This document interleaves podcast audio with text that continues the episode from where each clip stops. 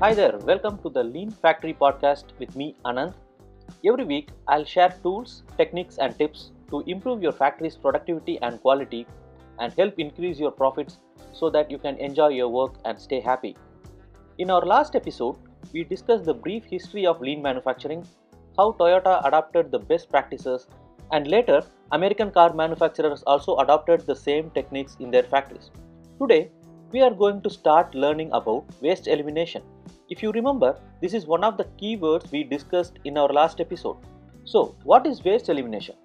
Waste elimination means eliminating or reducing the waste. You may be wondering, what is a waste? Waste is a very common word referring to something that is not required. Many times people think of waste as product waste. For example, in a garment manufacturing company, the waste they identify is the cloth waste that are generated in the operations. In a plastic products manufacturing company, they think the waste as the lumps which gets created at the start of the machine during setup. These are only one type of waste. There are a lot of other types of wastes that are present in the operations. Once we identify them, we would be able to reduce these wastes, and when we reduce these wastes, we would be able to achieve higher productivity and quality. Let us take two persons as examples. One person is a lean or a fit person who is very healthy and active. Another person is a obese and not very active. If you consider the lean person, he has very little fat in his body. The obese person has a lot of fat in his body. An obese person has a lot of issues in his day-to-day life. For example, he may have difficulties in running, climbing stairs, et cetera. He also has a higher risk of getting high blood pressure, diabetes and other lifestyle diseases. If this obese person has to reduce weight, he has to do some exercises or yoga, jogging, diet control, et cetera. When he removes fat from his body, he will become lean. Similarly, all the companies have a lot of fat in their operations. Because of these fats, the companies could not meet the customer demand, a lot of rejections may happen, low productivity, et cetera. Once they remove the fats, they would be able to achieve their business targets. Now, it's very easy for an obese person to see that he is obese. He will know it by looking at the mirror. The friends and family members may, may indicate to him the clothes will not fit. It's very easy for a person to understand that he or she is obese. But how would you identify the waste in the company? Only if you know that you are obese, then you will be able to focus on reducing the waste. If you don't know that you are obese, how will you focus on reducing the waste? So, your existing team members in the company, they do not know where the fat or waste in the operations. They need to see the waste to reduce them. How will you make them aware of the waste? This is what we are going to learn in this episode. We are looking at two things now.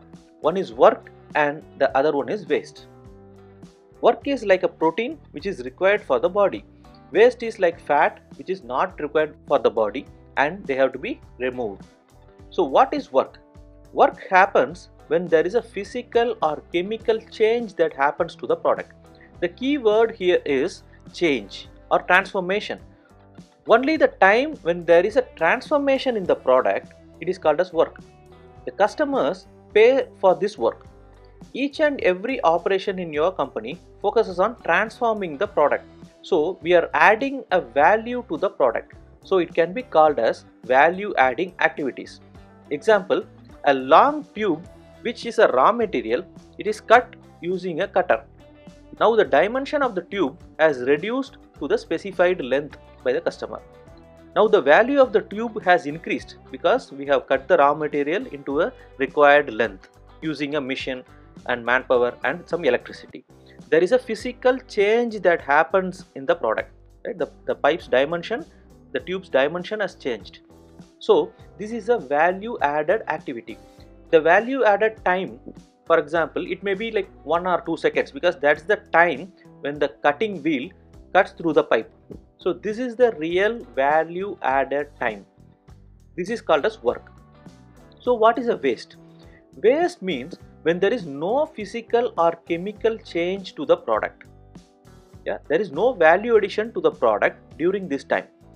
It can be called as a non-value added activity. Whenever you see the product lying around without any transformation, it can be called as waste. In our previous example, once the cutting is done, the product is just idle. No, before it goes to the next stage, there is no value addition. It is just lying as it is. So this time is a non-value added time. It's a waste. In most of the companies, around ninety-five percent of the time, a product spends inside the factory is waste. Less than five percent would be the real value added time. The moment you start identifying wastes in your operation, you'll be able to reduce them. Let us do a small exercise. Can you list down the work in your operation and the waste that you can identify currently in your shop floor? You can type in the comments. In our next episode, we will learn more about the waste and also ways to reduce them. In case you are interested in learning more about lean manufacturing or implementing lean manufacturing in your organization, please feel free to contact us at w w w dot hash l l p dot com. If you like this particular episode, please consider subscribing to this podcast. You can also share this with your network and help them learn more about lean manufacturing. You can also subscribe to our YouTube channel called Lean Factory, where we share a lot of videos on lean manufacturing. Be sure to tune in for our next episode. Until then, this is Anand signing off. Cheers.